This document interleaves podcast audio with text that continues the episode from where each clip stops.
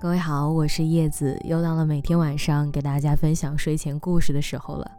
今天的这个故事名字叫《建议你好好吵架》。情侣在一起啊，难免会有磕碰的时候啊，就好像人家讲的，舌头和牙齿还会偶尔碰撞一下呢。所以怎么会有不吵架的时候呢？那如果真的两个人之间出现分歧的话，其实我觉得讲出来比那些冷暴力或者说冷战要好很多的。那今晚的故事建议你好好吵架。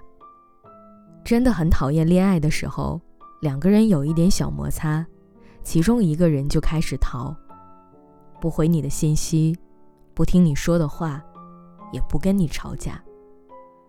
无论谁对谁错。他就是什么都不说，认为逃避可以避免冲突，吵架就会带来伤害。一厢情愿的以为只有逃避，逃避就好了，逃避就说明感情风平浪静。可是你凭什么认为逃避不会带来伤害呢？又凭什么以为感情里容不下争吵呢？比起钝刀子割肉的感觉，我情愿当场挨上一记耳光。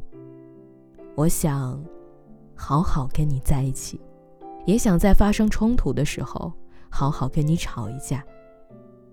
爱情不是不能有冲突的，爱情是不计较冲突的。温柔也不是怯懦和漠然，温柔。是尽管当时我们争执的面红耳赤，过后，你还是愿意握紧我的手。好了，各位，那今天这个很短的一个小故事，其实是想给到大家感情里的一个小小的建议。其实两个人在一起啊，就是这样的，我们都是两个不同的个体，就好比来自两个不同的星球，我们各自有着不同的生活背景、生活环境。那如果两个人要好好生活的话，是一定不可避免的会有小摩擦的。那当这些摩擦出现的时候，我建议还是需要认真的去沟通的。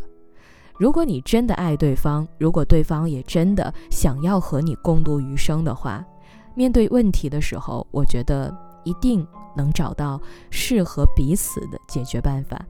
所以听完今天的故事，我建议你。在往后的相处的过程里，可以好好吵架。